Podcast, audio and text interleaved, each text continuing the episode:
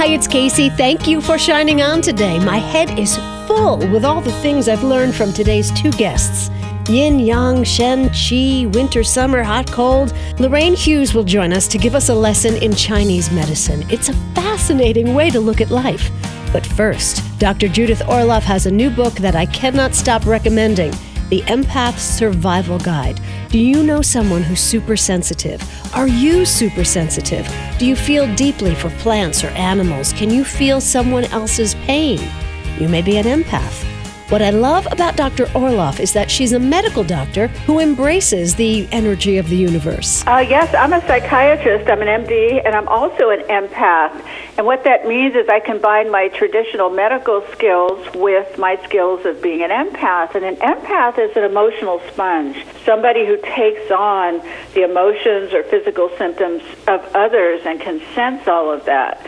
And so that kind of deep compassion helps me to really see into my patients and feel them. Okay, well, I wish I had spoken to you years ago because when I was in my 20s and 30s, I couldn't go into a mall. Right, empaths have a hard time going into a mall or crowded places because they pick up the emotions and the energy of the people in the mall because all the energy fields overlap and there are lots of people together. And so when I was a little girl, as I write about in the book, I, I couldn't go into shopping malls malls or crowded places because I'd walk in feeling fine and walk out exhausted or with some ache or pain I didn't have before or depressed or anxious. Right. And I didn't realize I was an emotional sponge, an empath. I didn't know either, and now I, I practice Reiki, so I under, it's all come full circle for me. It's all yeah, come full circle. fantastic. Now, being an empath is not the same thing as being a psychic, right? No, I don't really use the word psychic. Um, I have a chapter in the Empath Survival Guide on intuitive empaths. And intuitive empaths are empaths who have a particular gift for intuition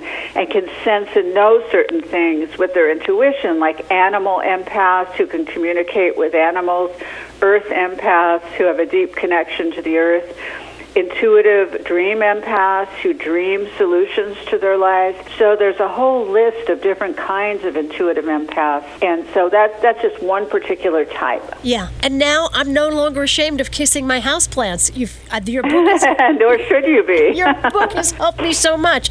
You know who I want to talk to right now? Uh, First, I just want to give a preview that you are coming to New York City October 21st at the Open Center, so we can all meet you there. But people should go out and get this book, especially moms and dads.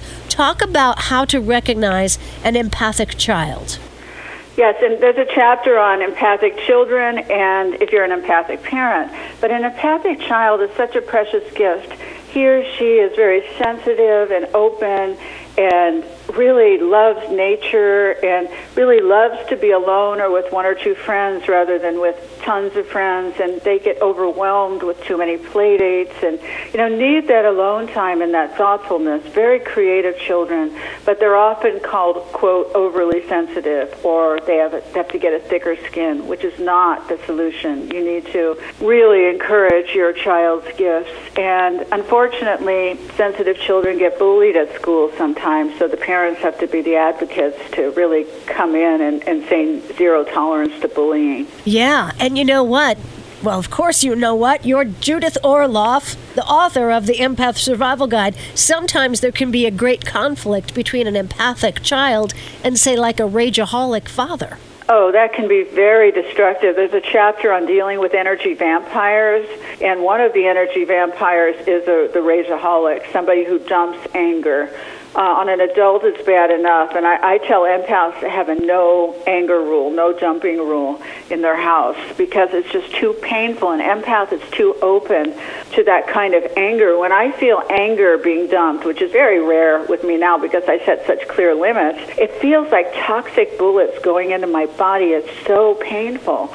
And with a child, you can imagine how that's amplified. Right. And, and so it's not healthy to yell around empath children, and it's not healthy to yell around empaths at all. And there's a section in the book on venting versus dumping, and it's important to vent to make a request. If you're angry at something with your spouse or a friend, make a request to express it. You know, it, is now a good time or is tomorrow okay? So you make an appointment and then you talk about your anger. You just don't dump and blame, which is very destructive. Right. And you you mentioned too in the book that empathic children may be very sensitive to noise. Oh, all empaths are noise sensitive. You know, they need to have uh, quiet sounds, meditative sounds, birds chirping, you know, soft sounds, not banging, yelling, power tools, um, you know, which unfortunately in New York City there's so much of, you know, with the ambulances going on, so it's a challenge for empath children. Absolutely. And, and empath adults. And empath adults. But too, you can uh, you can get skills, you know, read this book, get some skills, and then you can even, you know, create space around yourself. So even in a busy New York City, you can be okay. Oh yes, I mean I, I I see some patients in New York City, and I've walked with them down the streets and taught them how to center themselves, how to stay calm, how to not get thrown off by the noise. So I apply the skills in the book, you know, to my patients, and and everybody can use those skills. And you could take the empath self-assessment test to determine if you are, which is right in front of the book. So it's self-diagnostic. Are criteria you either fit in or you don't. So it's pretty clear cut. Here's a little handy phrase return to sender, return to sender, return to sender. Yes, that is if you absorb other people's energy or you take on their stuff and you don't want it. So you can say that inner mantra and it really works. It gets the energy out of your body and back to where it belongs. I've been using it ever since I first laid hands on your book. Now, can you explain to us and tell us your story about how you took your left brain and your right brain and put them together in this medical world of yours? Yeah, so I combine conventional medicine with intuition and with being an empath into patient care, and it's the most natural thing in the world. And I treat healthcare pro- professionals and teach them. I have a tool called Essential Tools for Empaths, which is for everyone and healthcare professionals so that they could be educated on how to, to bring, you know, this awareness of, of empathy into patient care is so essential because empaths get misdiagnosed all the time with chronic fatigue, fibromyalgia, agoraphobia. And so, you know, traditional medical doctors really need to know how to diagnose properly. But I was born an empath child, and it was very confusing and alienating to me for many years. My parents, who were doctors, said, Dear, you just have to develop a thicker skin which was not helpful because I felt like there was something wrong with me and I felt like I didn't belong here on this earth because I couldn't find people like me. And so eventually I began to undergo a spiritual path. I've been in therapy. I've been you know, really evaluating myself, and I came to understand myself as an empath, and that's why I feel so passionate as a as a um, author to convey the tools I use in my own life, which are life saving, so I don't get exhausted, sick, or take on the world's angst, and there's plenty of that right now. And you know how I incorporate that into into medicine because empathy is the most precious tool that a physician has or a healthcare provider has. But what you don't want to do is take on your patient's emotion. Right. And that's the challenge for an empath who's in the service professions. Can you name some famous empaths in history? I can. It's uh, Alanis Morissette has come out as a very sensitive empath. Uh, Char- Charlotte Johannesson is an empath. Albert Einstein is an empath. Billy Joel is a synesthetic empath. What does that mean? Um, well, synesthetics are people who have two senses that are joined together, like color and music. So if they play music, they see colors. And there's something called mirror touch synesthesia, which allows you to feel what's going on in other people. It's uh, a neurological phenomenon, which is an amazing partial explanation for being an empath, which I talk about in the research behind empathy and empaths in the book. So they can touch people and know what's wrong with them. Is that what? Is that it? Touch people and feel what's going on within them, and that could translate later to being a medical intuitive, but most don't have the, the background to understand what they're experiencing. And so that's why I wanted to write this book to say, hey, you might be, you know, a mirror touch synesthetic too, which means you can touch someone and you feel what's going on in them. You know, it's like science fiction. We've seen it in, you know, so many movies, science fiction movies, but it's not science fiction. It's real life. It's what being an empath is and why I want to legitimize that in our current day world so we can use our empathy for the good. As God knows, we need all the empathy we can get at this point True. in the world. Absolutely true. Um, do you think certain types of empathy that, that if you are empathic, you can get better at it or deeper into it? Yes, you can practice all the different types of empathy. In the book, I talk about physical empaths, people who pick up physical symptoms, emotional empaths, those who are attuned to emotions. There's food empaths. There's a chapter on empaths and addiction where empaths often overeat in order to put the weight on them so that stops them from absorbing all the stress of the world. Not a healthy mechanism, but I talk about strategies how not to use food to buffer yourself to stop absorbing the energy of the world. You know, it's just really a missing piece for many people who are on all these diets, and they don't really work because they don't deal with the empathetic piece of overeating. Right. Isn't it fascinating? It- yeah, you know, uh, yes, it is fascinating. And if everything is energy, as Yes. we know it is, really this just makes sense that certain people can interpret energy in different ways. You know, can see into energy or feel the energy or react to the energy. It just makes perfect sense to me. Yes, and, and there was a recent study in the Journal of Experimental Psychology where it showed that empathy is only good for your health if you learn how not to absorb the stress of others. A good empath is able to sense and feel but not take on. Right. Now, how many what what do you think the percentage is in the world? Like what's the percentage of empaths walking the planet? Well, the, the percentage was 20% um, before six months ago, but what I've seen on my book tour is even non empaths are becoming empaths because their normal guards and filters are being stripped away by all this horrendous stress and, and horrendous news all the time coming at us. And so more and more people are opening up to what it means to be so sensitive and what to do about it. Yeah. I hope as a culture I I hope as a as a species we humans are evolving into everyone being empaths because I think that's going to save us in the end. Oh, I think empathy is the medicine the world needs. And thank you for being such a supporter of this because that is my mission. Because empathy lets you feel what other people are feeling so you can understand them, which is critical. You don't want to do us versus them with anybody. You want to try to reach beyond that and try to see if you can understand someone to communicate. You might not always be able to reach them, but empathy is the best chance we have. We're going to have to let the Facebook community know it's not us against them. We can we are all on one side, right? Absolutely. Dr. Judith Orloff, The Empath Survival Guide is the book, drjudithorloff.com, and find her at the Open Center in New York City in October. Hi, it's Casey. I'd like to find you in Cold Spring next Sunday for a Shine On retreat. June 11th, sign up please at kcradio.com. We're back to explore your yin yang, shen, and chi next. I'm Tyler Mell with your weekly Broadway update. Patti LuPone and Christine Ebersole star as lead characters Helena Rubinstein and Elizabeth Arden, respectively, in the new hit Broadway musical War Paint, about the top leading cosmetic saleswomen of the 20th century. Arden and her competitor Rubinstein both fight to be on top in an ever changing industry, and both eventually fall out of the spotlight. The show attracts an older audience, but LuPone and Ebersole bring in fans of all ages who are ready to be wowed by the fierce ballads of women trying to change an industry and move toward the future. Music by Scott Frankel, lyrics by Michael Korie, and book by Doug Wright. Warpaint premiered on Broadway at the Nederlander Theater on March 7th of this year before officially opening on April 6th. Warpaint is nominated for four Tony Awards. This is your Broadway field correspondent Tyler Mell saying, break legs. This is your Broadway field correspondent Tyler Mell saying, break legs. Chi, yin, yang, shen. I'm learning new things. Hi, it's Casey.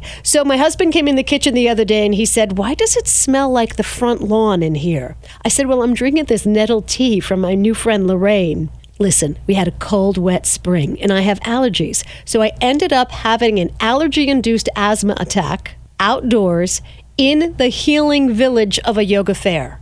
I had so many hands on me, it was comical. Aromatherapy, acupuncture, Reiki. Finally, a nurse called an EMT. I got nebulized and given steroids. But I found relief on the healing table of one Lorraine Hughes, who practices reflexology and Chinese medicine. So I invited her to come to the studio and explain to me what her journey was about and give us a little education. Years ago, Lorraine worked in a stressful banking and manufacturing career until her teeth started falling out. Frustrated, and also suffering from allergies, she went to a naturopathic doctor. That's where she began her journey to become a healer. What did she find out from this naturopath? I found out a lot of reasons why I was allergic to so many things. Within six months, I lost my allergies to cats, pollen, everything. Okay, I want some of that. Within six months, you lost your allergies. So, what was the dramatic change in your diet? Because there had to be a dramatic The, fir- the big four were eliminated, which was wheat, corn, soy, and most dairy. Wheat, corn, soy, and most dairy. Yeah, 1999 is when I started this whole path. Okay, you have to be smart, really smart about your health if you're going to drop wheat, corn, soy, and most dairy to make sure you get the nutrition you need. Yes? So, what do you eat now? Oh, I eat other grains, um, not many, but I, I do soak them. The, the way I process my food is much different than the average person because I use um, a lot of the Weston A. Price protocol. As What far does that mean? There's a book out called Nourishing Traditions by Sally Fallon. Weston A. Price was a dentist. He was a nutritional paleontologist. Weston A. Price. I believe in eating from our backgrounds, from our genetic pool. The foundation of the Paleolithic diet with modifications based on the constitution of the person who's presented to me. I should eat the way my Italian uh, grandparents ate, or Right, especially if you're from the south of Italy, you should be make sure that you're eating f- foods that are going to keep you warm. because it's in my DNA. Right, because you're yes, and you have, would have a tendency to be cold if you're not eating that type of diet. We have a lot of changes in our seasons. Adaptation to seasonal change and how we do with that has a lot to do with what we're eating. Wow. We're talking to Lorraine Hughes. Empowered by Nature is her website. She's into reflexology and Chinese medicine and all kinds of things. And Lorraine, I have to tell you, almost every time the seasons change, I end up on steroids because I can't breathe. So I'm going to look into this Nourishing Traditions book. And uh, Weston A. Price was the. Uh, That's the organization based on this dentist. He's now deceased, but it's being run by Sally Fallon. all right. So these are your people. Uh, the, I, as far as nutrition is concerned, yes, this cookbook, and I don't get any. I don't get any. You're not any- getting a kickback. Uh, no royalties here. The royalties are good health. My main tour de force, so to speak, is to take someone into a wellness consultation. They fill out an intake form and it asks a lot of how are you functioning kind of questions. You know, when do you feel hot? When do you feel cold? Do you have any issues? Are you waking up at night? Are you sleeping? Most important is the sleep. Um, and how are you digesting? How is your body really functioning and how is your mental state and emotional state functioning? Is there anything to, you can attribute to any kind of disruption in your emotional growth? You know, anything that may have happened as a child or trauma or any kind of thing, a loss of someone. Chinese medicine is, is psychospiritual in nature. It, it really integrates the, the emotional state into the effect on the internal organs. They call them the seven affects, the emotional affects. It, they're paired up with each individual organ system. Let's start with the lung, okay, and the lung, large intestine. So they're paired organs. One's yin, one's yang. The affect of the lung is grief. Okay. Now, a lot of people just went, uh oh. you know, people in grief and they get pneumonia or something like right. this, right? Exactly. Now, let's just take a step back. Mm-hmm. We're talking with Lorraine Hughes, empowered by nature, yin yang. Yin Yang and Qi are the basis of, of Chinese medicine. Um, they are two opposing forces, but two forces that must work with one another. If you are too far on the spectrum of Yin, which is more foundational, more feminine, it's your blood, it's, it's your structure, it's more tangible. That's what Yin is. Okay, Yin is your fuel tank for Yang. Okay, Yang is that ever aggressive, assertive, up and outward energy, which also be uh, assigned to heaven. We say it's heaven energy because it's more of that uprising, up and out. It's the sun. It's more male in nature. It's more assertive and sometimes aggressive, depending on whether the person are is imbalanced or being stressed. All right. So, yin is the tank and yang is the It- tiger in the tank? Yeah, it's the ignition switch. It's it's it's what is aligned with chi. Yang and Qi are that movement, that life force. All right, what's the difference between yang and chi? I think we've all heard chi is our energy. We all have Qi. Where it's at is all based on the individual. It could be really good. It could be someone who has a lot of motivation, has good Shen, which is spirit, has light in their eyes, has joy of life. That's when Qi is really in its perfect state. Their energy, the organs are being held up in place, and there's nothing prolapsing. Everything is is strong. The muscles are strong. Don't have to be weightlifters, but they're able to hold themselves upright. So everything stays in place and moves well, and the energy will then move smoothly through the organism. Yin is the vessel, yang is the gas, chi is the It's Qi's the mysterious spark of life. chi's the mysterious spark of life, shen is spirit. Yes. Now, I'm thinking of somebody hunched over and shuffling along. Mm-hmm. So what's going on with their yin yang chi shen? They're hunched over, they're tired, they're fatigued, they don't have any energy. It's usually could be deficient yang if they're cold, it can be deficient yin if they just have nothing to draw from. Okay. It depends on their constitution. If they're a big excessive person but yet they're hunched over and have no energy and they're lethargic, it could be deficient yang. It could be deficient yin, but usually deficient yin represents someone who's pretty thin, lacking substance. Right, their vessel is thin. Right. They, they don't have the juice.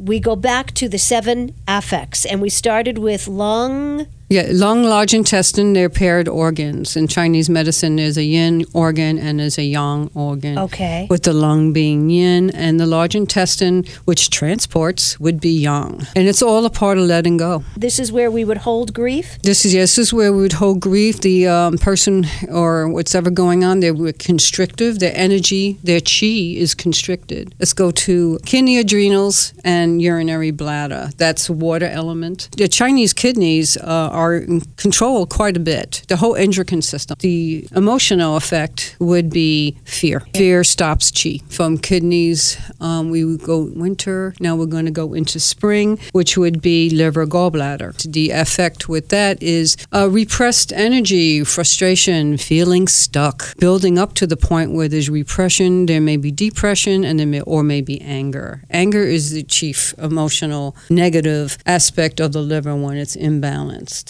Then we go to the sun. We go to the summer. So the heart, if it's balanced, the positive emotion is joy. If it's imbalanced, there may be too much joy or possibly mania. The negative things that most people in general will have is irritability, impatience, bitterness. That's the effect of the heart. It's in the summer and heat who does affect it dramatically. What do the seasons have to do with this? The seasons have to do with with how what we eat, how we feel, the energy of those seasons. Each the seasons have chi. Everything has chi. So when you have the season of the summer, it's more yang, it's more rising, it's transformative. People are more active in the summer. They have more fun in the summer. They don't tend to do routines in the summer. So they're in this really happy upward energy. Okay, so you also what happens with that, the digestion usually gets better because there's more transformation happening. This, this is why I called my business Empowered by Nature because we are empowered by nature, whether it's internal, external.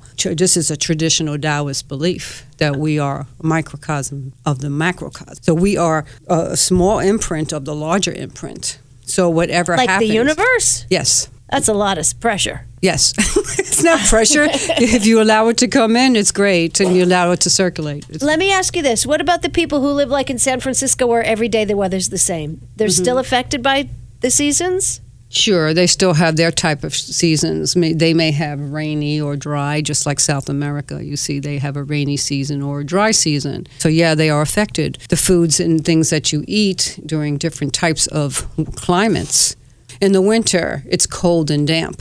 You, Right. In the Hudson Valley, if you eat ice cream in the winter, you're going to get sick because now you're stopping the your digestive tract from breaking it down. Your your stomach needs to be 100 degrees Fahrenheit. So When- when I shouldn't eat ice cream in the winter No, not at all. because I need a. What if I'm in a sitting by the fire? No, it's not the same. We humans walk the earth. We Lorraine, do people know these things? They're not supposed to eat the ice cream in the winter. Uh, if they know them, some deny it. Oh, my goodness! The same thing with ice water. The same thing. We should not be drinking ice water Ever? ever. You know, in the summer, perhaps chilled water, but nothing really, really cold. What does it do to my my yin yang chi shen? Yeah, well, it does. It, it brings down your stomach chi. Oh my Like goodness! everything has chi, so each organ has chi. Everything has chi, so cold, cold water brings down my stomach chi. Right. Slow. It it cool. It, it cools It it, just off. stops the digestion in its tracks. It's you can use the analogy of a furnace. You know, you have your house set to a certain temperature, Uh-huh. and then you have a big cold breeze come through, or someone opens up all the windows. Right. Okay, now that furnace goes boom, and it starts generating and pumping to bring the warmth back to where it was on that thermostat. Oh my poor So- stomach. So the same thing is happening to human beings. No also. ice water. Who knew? We have so much to talk about, and we'll meet again with Lorraine Hughes soon and find out about the keys all of our other organs hold in Chinese medicine. I leave you with a thought for the day from Joyce Meyer, who said, I believe the greatest gift you can give your family and the world is a healthy you. Have a great week. You've been listening to Shine On, the health and happiness show with Casey, an Ellis Leash production. The content of Shine On, the health and happiness show, is intended for general information purposes only. You can listen to previously broadcast shows online at kcradio.com. Join Casey for another edition of Shine On, the health and happiness show, next Sunday morning from 100.7 WHUD.